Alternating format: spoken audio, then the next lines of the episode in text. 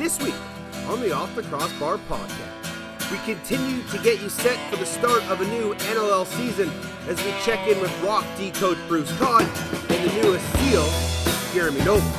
Plus, the Calgary Roughnecks announced new captain, and Biz Nasty wants to play lacrosse. All that more on OTCB.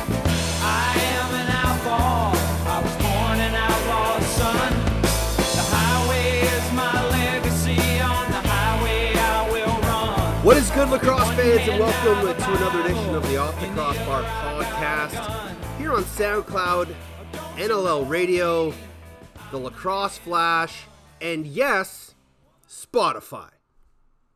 That's right.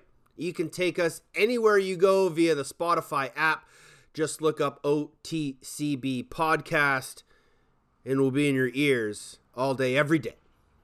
If you want to get a hold of me here at the show, you can email me, teddy.jenner at gmail.com, or you can find me on Twitter at off the crossbar. We are just two weeks away from the start of the new season.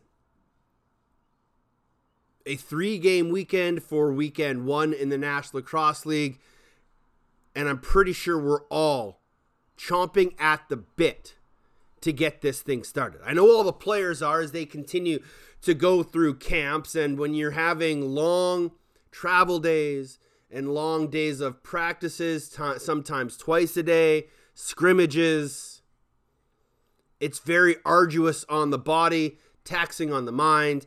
And I know these guys would love to just go to war against somebody that's not in their own team colors. Now, if you happen to be in the GTA or maybe you're down in Buffalo, you got to see some NLL scrimmages, including the Mammoth taking on the Rock and the Bandits. And you may have also seen a green lacrosse ball. That is right. The National Lacrosse League is experimenting with a NLL specific ball with a new, let's call it pattern, texture, grid on it. Uh, it has a ton of ridges and edges, and it is also green. So it has some issues to it. I don't hate the idea of coming up with a recognizable NLL ball, but one, why green? Two, the edges and dimples and ridges to it make zero sense to me. So, if this was just the first crack at making an NLL specific ball, okay. If it goes any further than the preseason, especially this rendition of the ball, I will be very surprised because I have talked to a few people that got a chance to use the ball this weekend. The biggest complaint about it was that it was very hard to see, and not just while it was on the turf, but passing through the air, even while players were on the benches, they were having troubles seeing the ball. As for the ridges and the texture to it, it was very difficult for players to cradle in the stick. They couldn't get a proper feel for it. It just didn't feel like it was sitting right in the heart of the pocket. Then when you go to throw it, you're feeling it even more off the top of the head. You're feeling it click, you're feeling it roll off. And for a lot of players, that's not something that they want to feel. They want to feel that ball roll smoothly, right out of the pocket, right out of the stick. And it's almost second nature. With this new ball, players feel it more than they would like. And they see it less than they would like. So I think the NLL uh, will have to go back to the drawing board a bit on this one. The only thing that I can think in my mind for having a green lacrosse ball, and this is again just a wild idea. But with the turf being green and the ball being green, maybe it has like a green screen effect. And they're using it for the opportunity to make the ball glow That is the only reason that I can think of having a green ball on a green turf is to make it glow. Much like the FoxTrax puck the NHL used many moons ago. There have been circles of people who say they have troubles following the ball, whether it's in person or watching at home. Now, obviously, in person, you can't make the ball glow, but on TV, you could. But again, I still don't see why it needs to be green. I think just having a white lacrosse ball, everybody knows what a lacrosse ball is. So, I appreciate the effort to try and change things up, but not everything needs to be tinkered with. So let's just stick with the white ball. Let's move on. And let's talk about some other things that are going on in the National Lacrosse League. As mentioned, we are two weeks away from camps, so teams are in full swing, not just in practices, but scrimmages as well. And there have also been some releases from camp rosters. Again, we're still early on in the cut process, so there's not too many major names being released at this point. Some fringe guys that some lacrosse fans will know, some guys who have maybe had a cup of coffee or who have been chomping at the bit to try and make that crack and step over the hurdle. But we haven't gotten to any jaw dropping surprise cuts as of yet. That's coming though, because with rosters due, I believe the 21st, maybe it's the 23rd, teams don't have a lot of time to make these final cuts. And with only a couple of weekends to have those practices and scrimmages, both players and coaches are going to have to bring it every time they step on the floor. One of those teams is the Halifax Thunderbirds, a new ish team if you consider they've just relocated.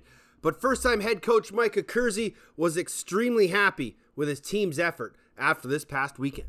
Day, again, day one, we challenge you guys to bring your best, okay, put your best foot forward, knowing the opportunity you had to be a part of this. I can't, I can't be more proud than everybody in this room. Okay, top to bottom, all 60 minutes today, all 60 minutes yesterday, you gave everything on the floor. Awesome job, boys. Awesome job. After a tough weekend of camp, the Halifax Thunderbirds have made some roster moves. They released Gates Abrams, Alex Tamas, and Brad Fennell from their active roster. So they're starting to pare down, just like many other teams. And this is the time, as mentioned, they've made sort of the easier cuts, the cuts of free agents and rookies that were just kind of brought in to maybe fill some roles and see if they could hang. But now in the last two weeks, teams are starting to get down to those final cuts. Most teams are probably under 30 right now. And if you listened to the show last week, I said if your team is in the mid to high 30s still, you're not helping your team. With now most teams under 30 and only having to make a few more cuts, the decisions become that much harder because now you're not only trying to figure out who's on your main roster, but also who are going to be your practice squad guys. If there's guys that go on the physically unable to perform list, the IR, holdout list, maybe there's some trades to happen. This is the toughest time of year for head coaches and general managers to make those final few decisions because none are easy at this point in time. And every player will be scrutinized, and every player will be judged and evaluated to the nth degree. And all the players can do is give it everything that they have. One of those players is Jeremy Noble. Now, it's not expected that he's going to get cut from the San Diego Seals but coming off the year he did last year with the Colorado Mammoth, one that was, in his eyes, a very disappointing season just because he couldn't compete at the level that he is used to. Things didn't go his way in his final year in Colorado. And with the improvements of Ryan Lee and Kyle Killen and Jacob Ruest, it allowed the Mammoth to shockingly to some move on from Jeremy Noble. And a trade in the offseason sent him to San Diego, reuniting him with Steve Govett. And even though he spent all five of his years in the NLL with the Colorado Mammoth, he's adjusting to life with the SEALs just fine. Sounds good. Uh, definitely w- was weird this past weekend at the start, um, but uh, it, it sounds great, and, and I couldn't be happier to be part of the SEALs. Must be nice having practices in the sunshine instead of the snow of Denver. Uh, it, it was beautiful weather this past weekend. It, it couldn't have been nicer for us. How have you fit in with that San Diego Seals group? Because you know this is only their second year, so they're still trying to find their identity, still trying to find their roles of players. How do you think you fit in your first camp? I think uh, I think it went well. I think it went really well. I think uh, the right side is, is very easy to play with. All those guys. You look at Wes Berg, who I've uh, I'm familiar playing with, and then Kyle Buchanan, who I think anybody can play with that guy with how how special a player he is. Right? He, he can be on ball, he can be off ball. He's so smart. And then you got Connor Kearnan, who who can bang around and has uh, some of the best hands I've seen inside in a while. So I mean, I think all three of those guys are, are very easy to play with. And then you kind of look at on the left side, you look at Zach Greer this past weekend, and it seems like him and I hadn't missed a beat uh, when we were playing out there together. And then I had experience playing with Connor Fields in, in Oakville, so um, it, it was a great first weekend and familiar with a lot of the guys, and I think it went well. How nice is it to have those familiar faces going to a new setting? It's huge. Uh, I really think it's huge. Um, from the coaching staff to even even Steve Govett, uh, he he traded for me here in uh, in Colorado, and then he and then they brought me to San Diego. So just from Steve to to Patrick to Brody to to the offense. It's uh, it's been a really really nice transition having people around that are familiar with me and uh, I'm familiar with them and know what they expect. You guys don't start till December seventh, so you got some more time. What's been the biggest focus for Pat Merrill in the short amount of time you guys have been on the floor?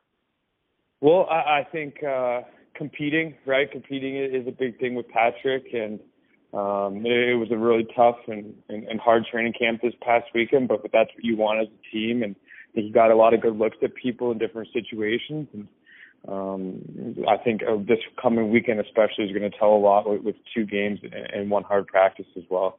Yeah, you guys are at the LEC for for a couple scrimmages. When the news was was released that you were going to be moving on from Colorado in that trade. How did you take that? Um, it uh, I, I think uh, it, it was it was tough. Uh, I uh, I loved my time here in Colorado, especially the fans and uh, and, and my teammates. Those were my guys, and uh, it's the only thing I'd ever really known. So. Mm-hmm. I think it was a shock. I think I, I called D Ward. He was the first person I called right after to kind of kind of let him know, and he wished me my best. But um, like Dillon and I, we we had traveled to the airport every every single away game and shot together every week and worked out every every single day. So it was uh, it, it was it was an awkward feeling. It was a weird feeling, but I think uh, pretty quickly after um, I started thinking about it and talking talking to my family members about it, just the excitement and, and, and how fortunate I was to be moving on to to such a, a quality quality place and, and just a really good group of people.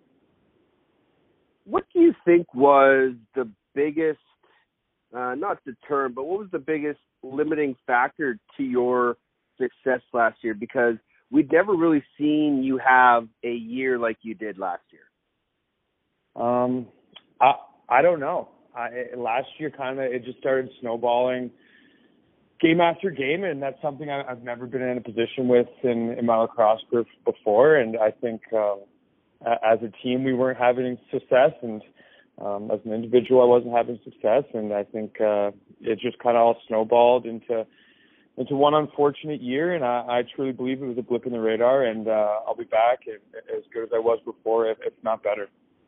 As a player, how do you try and work yourself out of those slumps as you're you're trying to find that rhythm again? I think um, trying to find my rhythm again was this fall. As soon as I got I got traded, um, I, I've been in the gym five days a week with with a trainer, and uh, I've been shooting uh, by myself and, and with Trevor Baptiste's fall about three or four times a week, where I really think I found my groove. And I think it started this past past training camp weekend, finding a groove out there, and just felt like uh, felt like I I was before, and uh, it, it was a great feeling, and, and I'm definitely still hungry and, and motivated, and have to keep grinding. Do you wish that you had accomplished more in Colorado before this deal was made? Yeah, I mean, I, I wish I would have brought a, a championship to the Mammoth. I think, um, I honestly, I, I thought I would play for the Mammoth forever, and obviously that that that's obviously not going to happen anymore.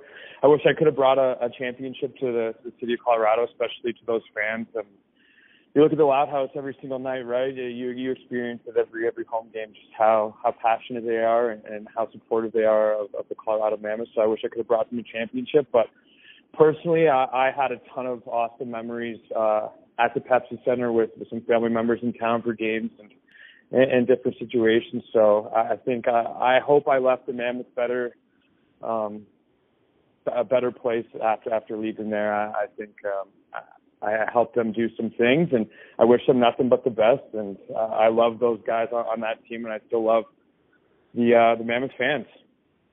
February 15th is going to be an emotional and special night. Seals in Colorado, your first return back to Loud House. Have you got that date circled on the calendar? Um, I don't know. Uh, that, that, that's kind of a tough question. I think the first date that I got circled is is December seventh in Buffalo, mm-hmm. um, and, and just focusing week after week. I think obviously it's going to be emotional playing against the Mammoth, but I think after the first couple shifts, it, it, you you you kind of get that out of you. And like I said, those are my guys. At the end of the day, I have a job to do, and, and that's to, to to to win a game for the Seals, and I think that's what it'll be. But yeah, it'll be emotional. I think it is for every player returning to uh to a team that they got traded from how special is Vegas going to be? It's gonna be awesome. Um, it's uh, it, it, it's gonna be really cool. What what an opportunity to play in Las Vegas, especially against against the Mammoths. Um, it's just funny. It, it all comes full circle, but it's uh, it's really cool. Especially you got you got Steve Govett and Joe Tsai. I mean, they're flying out a lot of those um, those season ticket holders are getting hotels in, in Las Vegas so they can make that game. So I don't think you've ever really seen that in a professional sports franchise where where uh, an organization that has looked after their fans so so well and, and done something like that for their fans. So it's uh, it's going to be really cool. It's going to be a unique experience, and, and hopefully uh, it just leads to, to better things than NLL. Who doesn't make the flight home after that game? well, I, I can say some names on the Mammoth that won't make the flight home. uh, I'm just kidding. Uh, it uh, it, it'll be a great experience, right? I mean, I think both teams will look forward to it and probably hang out afterwards with those guys. But uh, at the end of the day, both teams are, are going there to, to to enjoy a win, hopefully, and um and, and then spend some time there after with with each other and, and friends and family that come come down and watch. You mentioned uh, your regime during the off season to get yourself sort of back in the flow of things. How was the summer for you this year, uh, not playing in the summer ball? Uh, uh, so I, I played a little bit in Oakville during the regular season, and I played playoffs. But honestly, I think I kind of took a step back and, and kind of kind of took a step back this summer and stepped away from the game a little bit and kind of really thought about about uh, my career and and what I've done so far. And um, I really want to keep competing at a high level and do this for for for five to to ten more years, hopefully. So I mean, I, I just rejuvenated myself this off season. Um, I'm hungrier than, than I've ever been, and uh, I think it was an awesome off season to do that. And um, it, it's been a great fall so far, and just looking to continue to to work every single weekend. I get an opportunity to play with the Seals. You mentioned uh, some off-season workouts with Trevor Baptiste. How nice is it to have now, as the game continues to grow, a nice core of guys from that Denver area that are living in town that you can do those off-season workouts with just to push yourself?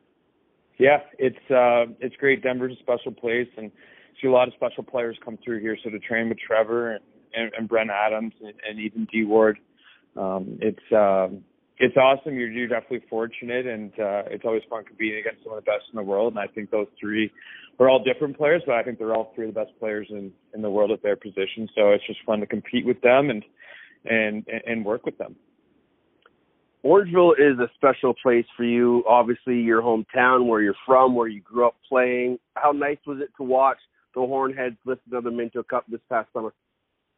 Awesome. Uh, obviously, Orangeville is, is such a place to, to anyone that uh, comes from there and, and plays it. To watch them win another Minto, uh, I think I watched it with a bunch of guys actually, uh, Rosie and, and all those guys. Um, we watched a bunch of those games, so kind of brought back a ton of good memories, and uh, I'm just so glad that they all got to experience um, the feelings that we had, and, and you could see that they earned they earned a Canadian championship, and the way they kind of went through that tournament and playoffs kind of uh they kind of worked everyone so just awesome to see and just happy for that coaching staff and and, and Beeve and Rosie and, and just the whole team.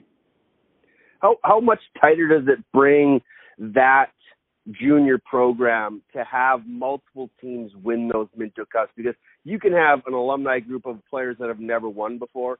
And you have an alumni group of guys who are the best of the best at that time. That's got to make that group even more special. Yeah, it, it brings everyone together and I think you all you always um all of you realize people that have won that the Minto Cup, especially from Orangeville, you know how hard it is and you know what each group has gone through, right? Everyone goes goes through hard hard playoff series, hard Minto Cup battles and coming out on top of that, you just know how, how hard it is to do and, and you're grateful for it and you're proud of the other groups that have done it um when when you're either before you or after you, right? You know Mhm. how hard it is to win a Minto Cup and especially people that have won more than one, just just hats off to them. Who's the best player ever to come from the Ville?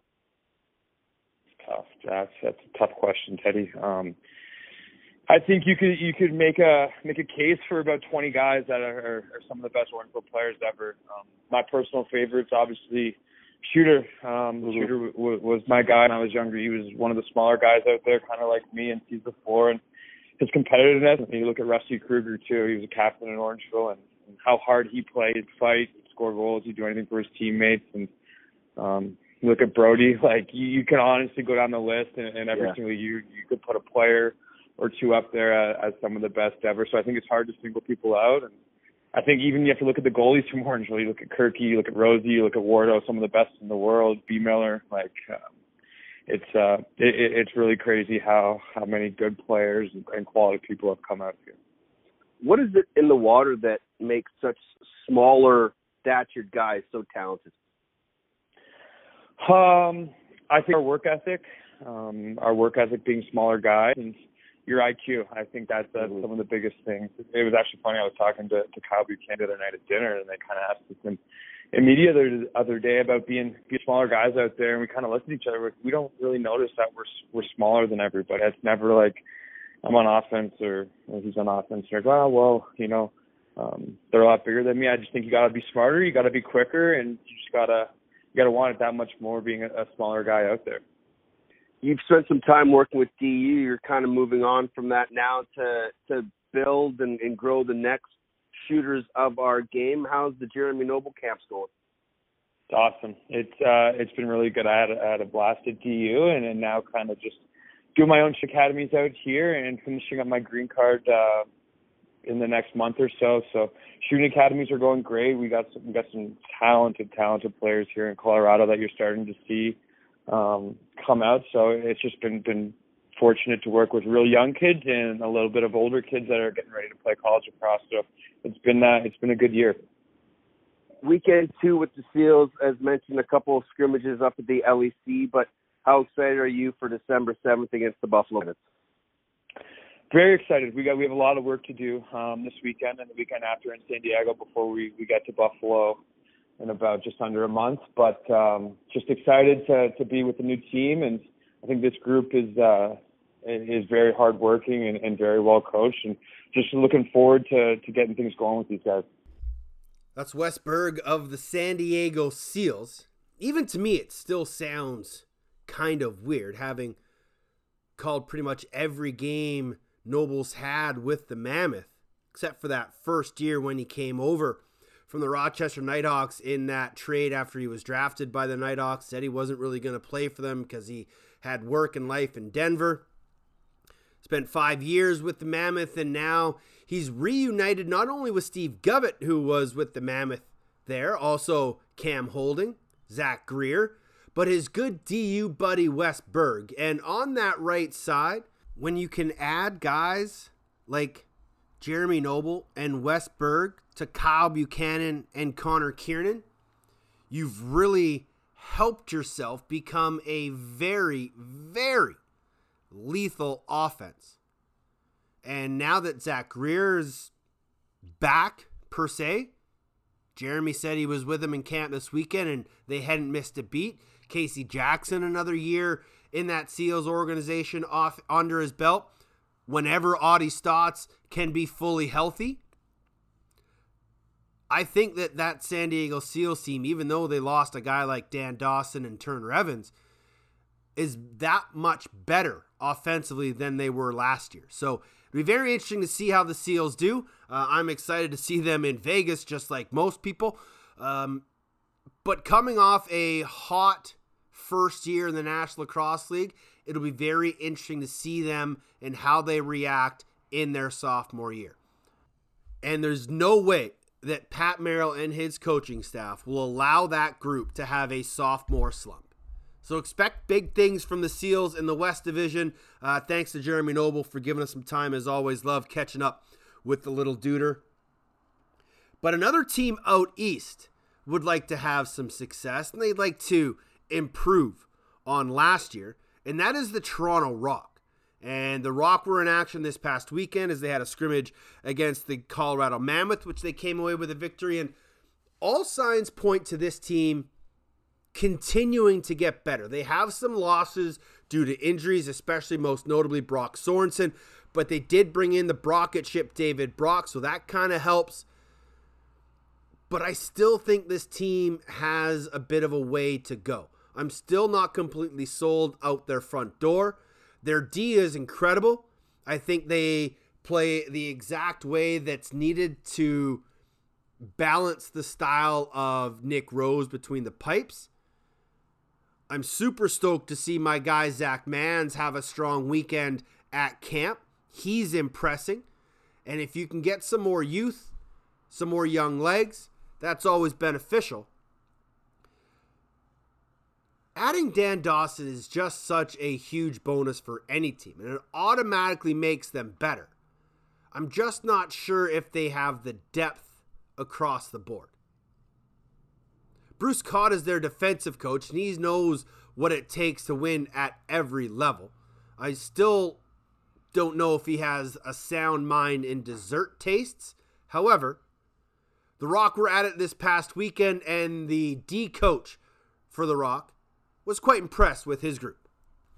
But we start our conversation with the longtime NLL journeyman talking about not only his time in Arizona, but what his favorite nickname was.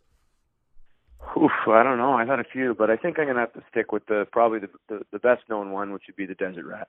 Yeah. And who gave you that name down in Arizona? Well, I would think that would be Scotty uh, Self uh, that kind of coined that phrase. he he's a he's a legend in his own right. But how were those days in Arizona? Well, I, we didn't have very much fun at all. Actually, No, it was no. it was tough sledding that crew. no, we we had a ton of fun there, and actually still keep in contact with a lot of those guys, and uh, even to this day, we still uh, keep some of those old jokes running. So it was uh, definitely a good time and a lot of fun. Do you still have the um shower towel with the beer holder in the front? Actually, no, I don't. Uh, that thing probably uh, uh, ran its course a few years back, but that was uh, that was a pretty uh, pretty revolutionary uh, item at the time. I, I'm sure a lot of guys could handle one of those these days. Um, your time in Arizona was short lived. You did go uh, to a championship run with that club, but as we move through lacrosse now, how much has the game changed since those early days in the desert? Well, I think it's uh, you know obviously just first and foremost just looking at training camp. Uh, uh, first day, uh, you know, two weeks ago, I just couldn't get over the size and and how good a shape everybody's in now. Like uh, I would say, probably the athleticism is probably the biggest change. I don't think the game and the structure has changed all that much, but um, you know, guys are just in such good shape and and they're so big now. Like everybody has got to be, you know, it's it's tough for a small person to play the game now. Really, you see less and less of that all the time. It's funny because I asked Nobes the same question about being a small guy, and he said he doesn't really notice the difference of being a small guy out the front door. Now, do you think O guys have it easier than say a smaller sized defensive player? Yeah, maybe to a certain extent. I think there's probably some legitimacy to that. I mean, um, you know, certainly if you've got uh, you know skills like Jeremy and compete like Jeremy, it's probably not that big a deal. But uh, you know, being at the at the back door, I think nowadays you have to be, you know, for the most part. I mean, there's obviously going to be exceptions to every rule, but um, you just look at it, and I think most guys are six feet, uh, upwards of six feet, and then you know the other thing is probably you know in that 200 pound plus range, right? Whereas Mm-hmm. you know 10 years ago, I don't know if that would have been quite as um, prevalent as it is now. I guess. You kind of got your feet wet in the NLL, coaching with the Calgary Roughnecks. How has your coaching mentality changed over the years? Well, I was very fortunate that uh, you know Curt Malawsky gave me the opportunity to jump on the bench, and uh, I was lucky. It was you know right after I was done playing. Actually, you know I was going to probably try and carve another year out. He phoned and uh, offered that opportunity. I thought, well, you know, there's no better time and no better uh, person to learn from. So uh, obviously, you know, spending time with Curt for for four years there, I, I learned a tremendous amount, and I think that's really shaped a lot of uh, you know my philosophies and things like that. And, you know, been born out of you know lessons I learned from him. What kind of coaching structure do you bring as a sort of defensive minded coach, whether you're running the back gate for the Rock or whether you're the main guy for the Northmen? Well, I think you know first and foremost, I like to try and do my homework as much as I can. You know, I love watching a lot of video and getting out and watching games and and that kind of thing. So, you know, obviously uh, game planning would be a big thing there. Just you know, kind of um, making sure that uh, you know you have a, a very good uh, read on the other team's tendencies and what they like to do. Um, you know, and then uh, just other things. You know, I think uh, myself, my philosophy is very similar to what I played. I believe in hard work, and uh, you know, first and foremost, that that that has to be there. And if it's not, then you know, obviously you're going to be swimming, uh, you know, upstream probably. So uh, I'm a big believer in hard work and big believer in, uh, you know, preparation. You know, so you marry those two things together, and you know, chances are you'll be somewhat successful. A couple guys that, that you coach that I've talked to have all said that you're a really good players coach. You know when to yell and when not to yell. Some guys need to be yelled at, other guys don't. How do you balance the yelling and the not yelling and, and the teaching and the learning aspect of coaching?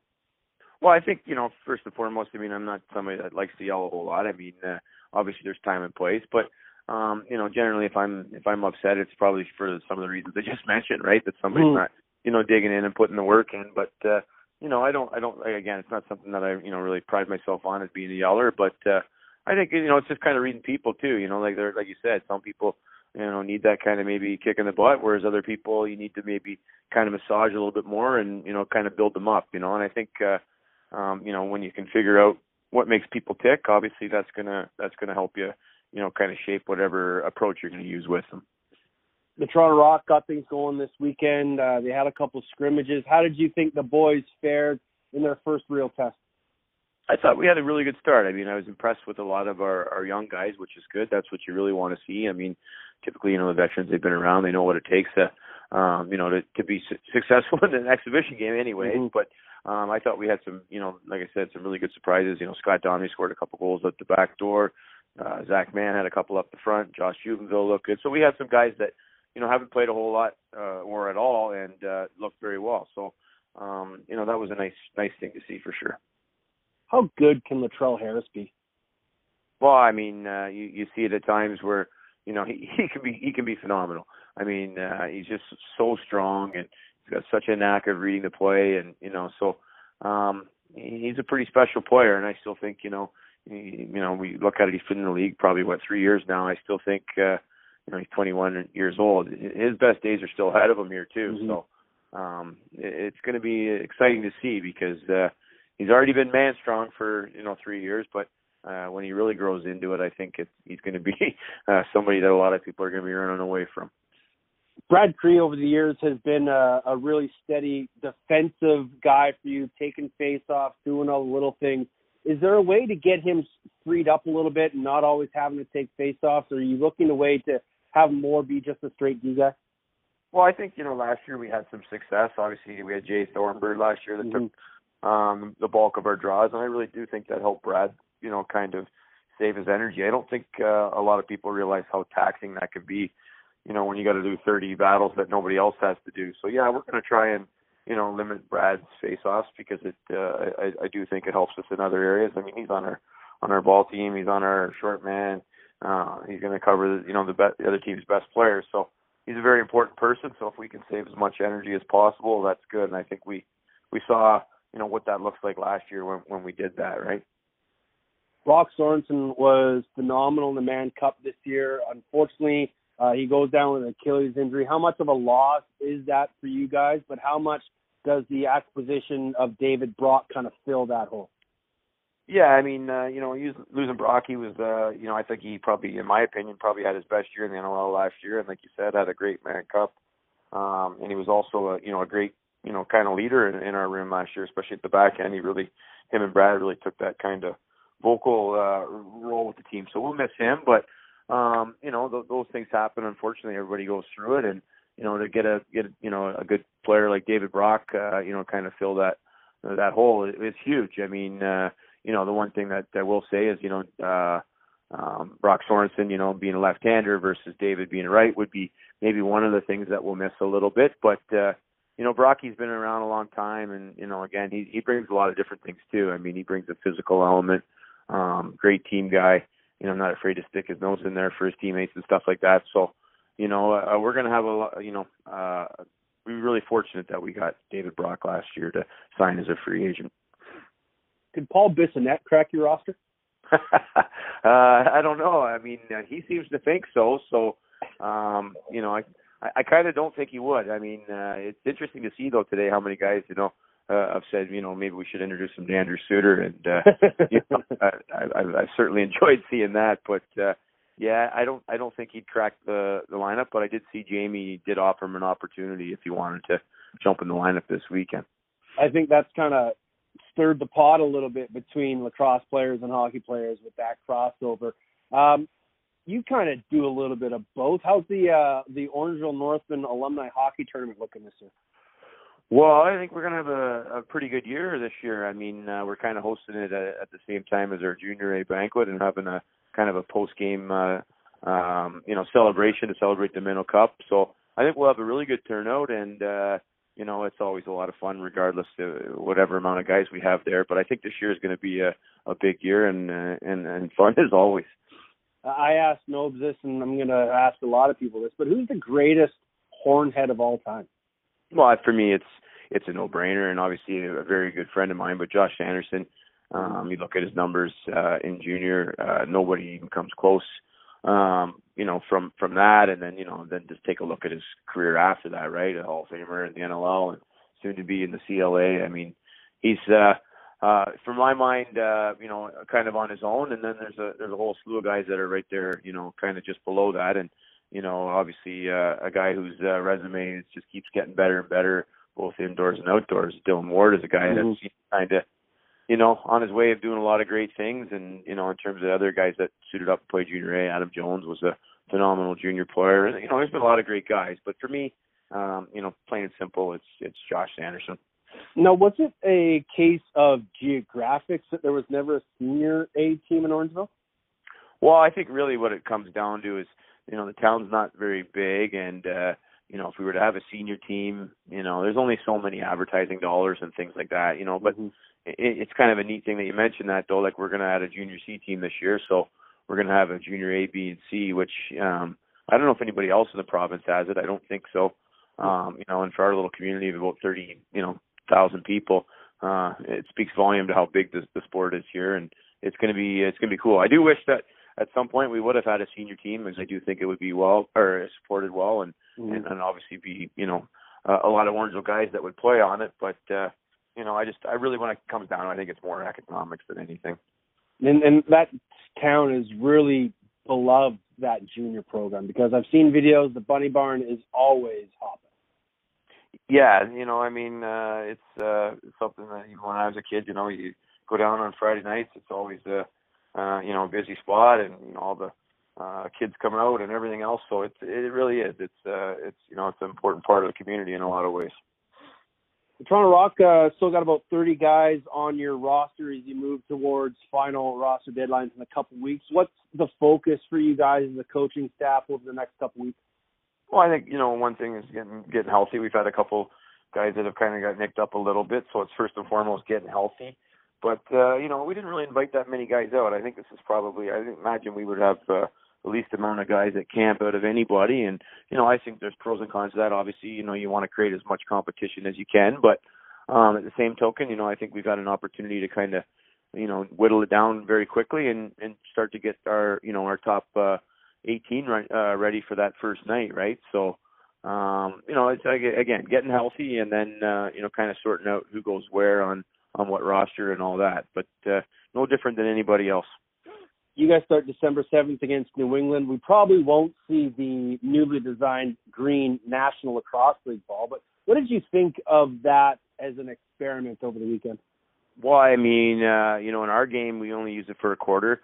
Uh, I certainly myself, I had trouble picking the ball up in the air. I mean, Matty Sawyer uh, almost got beat on the bench, and I don't even think he realized it. It just went whizzing by him, and I don't even think he saw it. I mean, uh, you know, we were. I looked at Blaine Manning, and was like, "Holy, that was close." And, you know, Matty didn't even bat an eye. So uh, I found it tough to pick up, and I, I you know, I, I, I just can't see how it uh, um, is something that puts into play. But you, you never know, I guess.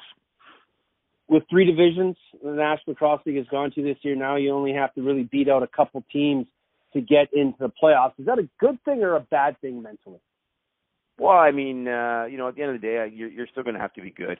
Um, yeah, so yeah, you only have to beat two to kind of get in your division, but uh, you know, that's also going to be where you where you match up and, and and who you who you get in that first round. So you know, it, it changes a little bit in terms of uh, you know, like you you got to do really well in your division, I think. But at the same token, you know, at the end of the day, it's uh, you add more teams and and that it's going to be it's going to be a grind like it always is. It's uh, it's always you know hard to hard to succeed in the National Lacrosse League. Mm-hmm. Now I'm a little upset that the Rock and Mammoth don't play because we can't have a bet on uh, the loser has to eat the other lovely dessert. But I would like for you to explain to me why you think butter tarts are better than Nanaimo bars. Well, I mean, you know, first and foremost, you just look at our our country. You know, you got right on the right on the flag, you got this maple leaf logo, and you know, one of the main ingredients in a butter tart is you know kind of maple syrup and you know that goodness. And then I, I just, you know, I just to me, it's just a, a no brainer. I mean, I'm not a marshmallow guy. I don't even know if that's what that yellow stuff is. Marshmallow. There's any marshmallows in it. What is it then? I I mean, what is that? That's that's the thing. I don't even know what the Brownie, yellow coconut, and chocolate. Well, there you go, coconut. They're they're, they're done. You just you don't see coconuts growing wild, you know, in in the streets here in Canada. So it's, it's a no brainer. It's just a no brainer. If anybody can find me a wild coconut growing in Canada, please let me know because Bruce Codd is so wrong, he's wronger than wrong. There is no way a butter tart is a better bite than a Nanaimo bar. And it's not like I hate butter tarts. I quite enjoy them. Molly Jenner makes them every Christmas, and I eat them all the time. But if you put a butter tart next to a Nanaimo bar, a hundred times out of a hundred, I am picking up that chocolate, delicious brownie and coconut delight and stuffing it in my face. No questions asked, no doubt about it. Give me Nanaimo bars all day, every day. And I think it was Curtis Dixon who said it, it's a bit of an east west thing. So that might be it. We all know Easterners have a different take on everything. So uh, I'll maybe let this slide. But if you find a wild coconut in Canada, let me know. There were uh, a couple news and notes from the National Lacrosse League as the week went on. Uh, before we get you out of here, uh, we'll save the big one for last. But the Calgary Roughnecks announced that Dane Dobbie will be their new captain for the upcoming season, with Curtis Dixon and Greg Harnett acting as his assistants. Uh, of course, Dan MacRae was picked up in the expansion draft. He's now a member of the New York Riptide, and I wouldn't be surprised if they name him their captain. But you can't go wrong with picking Dane Dobbie. Uh, the guy is a legend. Uh, I'm not going to say he's the GOAT because he's not. He's just a legend. Curtis Dixon, Greg Harnett, great additions uh, to the assistant family. And I think it was Evan Schemenauer who said it in our group chat um, of how many forwards are captains in the National Cross? Again, there aren't too many. And that brings up a bit of a discussion as to why. And for me, I think it's defensemen generally have a better relationship with referees in order to talk with them and have conversations with them at a calm, demeaned level. But I think also there's just a aura of respect around defenders in a in a locker room that gives them that ability to be heard by the room. And it may sound weird saying that, but when forwards have a mindset of we got to score, we got to score, we got to score, that is a very forward thinking mentality. Defenders have a mentality of we have to stop them so our forwards can score. And I think they just have a shade more room respect and they have higher stance in the quote unquote hierarchy of the lacrosse world. And I have no issues with that being the case because defensemen are a huge part of our game. And I, I truly believe that they have a better mindset for being a captain than a forward would. I may get a lot of heat for that. It's all good. But really, th- there's no difference between a forward and a defenseman having that letter. I just truly believe that having a better communicating ability with the officials, with coaching staffs, it's just a better mindset to have a D guy wear the C than having a forward do it. Now, the other big lacrosse news exploded lacrosse Twitter on Wednesday. And it came from an unlikely source and it came out of the blue. Paul Bissonnette, aka Biz Nasty. I'm sure most people out there know who I'm referring to. He went to Twitter Wednesday and said, paraphrasing, I'm pretty sure I could walk on to any NLL team and make it. Now, I was irked by this, but intrigued because Paul Bissonnette doesn't put out anything through social media without a plan. And so once this caught fire through Twitter and social media, 99% of NLL teams said, Hey, Paul, we've got camp this weekend. Come try out. We'll sign you to a contract. Now, I got no issues with that. I think it's a great move to try and drum up some viralness through that. Because, as Davey Pageview says over at Barstool, content is king.